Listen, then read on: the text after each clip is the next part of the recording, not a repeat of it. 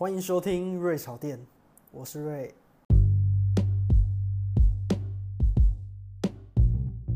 终于开始我的录 podcast 计划了。其实我想要录音蛮久的，但就因为一直处于想想想不去做，然后就一直耽搁到现在。然后我终于决定开始拿起我的麦克风录音。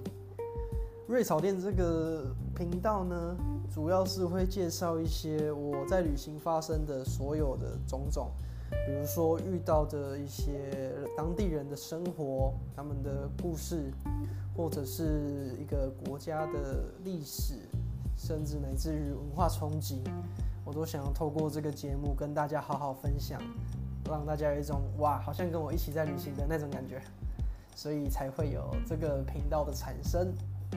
那简单介绍一下 我, 我现在在干嘛好了。我现在二十五岁，然后我从去年二零二三年十月中的时候开始在旅行，从欧洲开始一直旅行到现在。现在是二零二四年的一月二十八号下午六点。那我人在超级无敌远的南美洲巴拉圭。想象一下，你现在拿一根针，你在台湾哦，拿一根针。一个很长很长很长的针往地下一直戳戳戳，扔头型金棍，不对，不是这样用，反正就一直戳一直戳，往地下戳到地球的另外一端，跑出来的地方就是巴拉圭哦。这就是呃学术上专业名词叫做对指点，就是点跟点之间最遥远的一个距离。那巴拉圭跟台湾就是有这个巧合啦，我们就是彼此的对指点。从巴拉圭，不对，从台湾要飞来巴拉圭，基本上就是两条路线，但就是都一样，超级靠北远。如果你是从东边飞的话，那你就要先去美国，美国再往南美洲的秘鲁或者是哥伦比亚，然后再转一次机，再才会抵达巴拉圭。那另外一种方式就是从欧洲飞，飞去欧洲。然后再飞去一样，比如说从西班牙再到哥伦比亚、秘鲁，然后到巴拉圭，或是好像也有直飞西班牙从从西班牙到巴拉圭的飞机，但都一样很远。基本上你的单趟交通都要抓抓个两天左右。所以呢，就是我想巴拉圭对大家来说，不用说巴拉圭好了，应该说整个南美洲对大部分的台湾人来说，其实是一个蛮未知、蛮陌生。但又充满着神秘色彩的国度吧，我想。那为什么我会选择巴拉圭当做我南美洲的第一站呢？其实原因很简单粗暴啦，就是因为它不用签证，因为我们有邦交关系。那基本上呢，你只要九十天内的旅游的话，你都不用申请任何签证，你只要飞过来就可以进入巴拉圭的领土里面喽。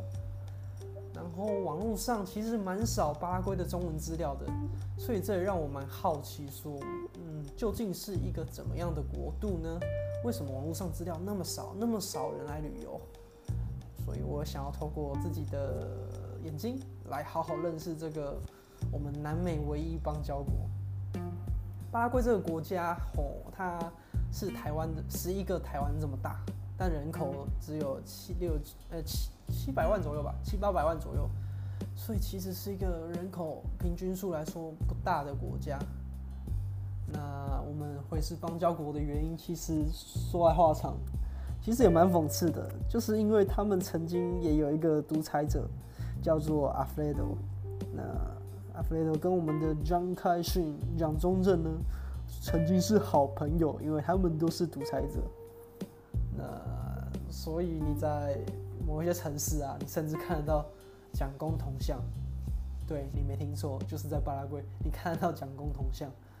我当初当初看到的时候也是有一点 shock 到，真的是什么意思？在地球另一端放着蒋中正的铜像。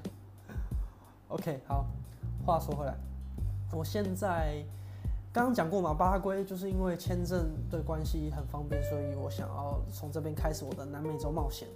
那你跟大家讲一下，基本上台湾的护照在南美洲不是那么的好，中南美洲都没那么好用。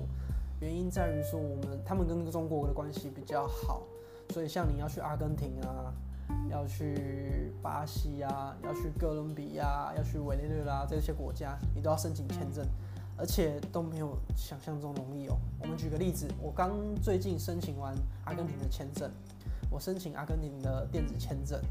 你要申请阿根廷的电子电子签证呢，首先你要有美国的签证，不管是实体的美签，或者是近几年大家常在用的 E S T A。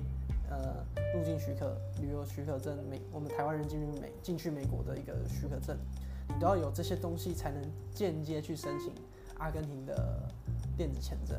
所以呢，我就要先申请美国的 E S T A 签证，拿到之后呢，再把它当做一个附件去申请阿根廷的签证。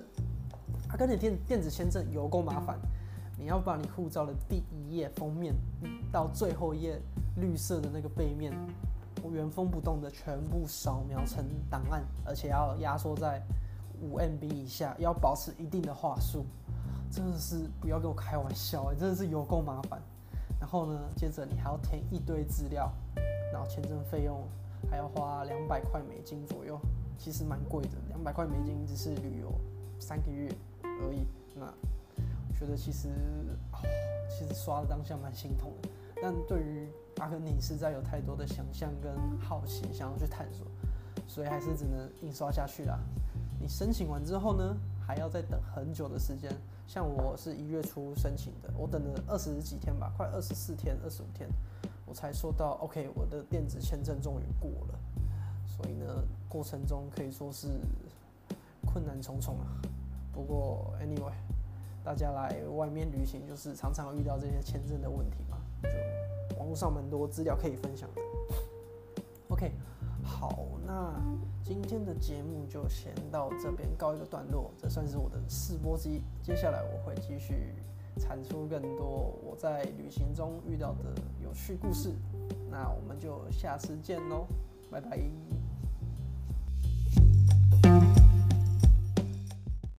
如果你喜欢我节目的话，欢迎帮我在 Apple Podcast、Spotify。按赞、留言并分享给你的朋友们，那我们下次再见喽，悄悄。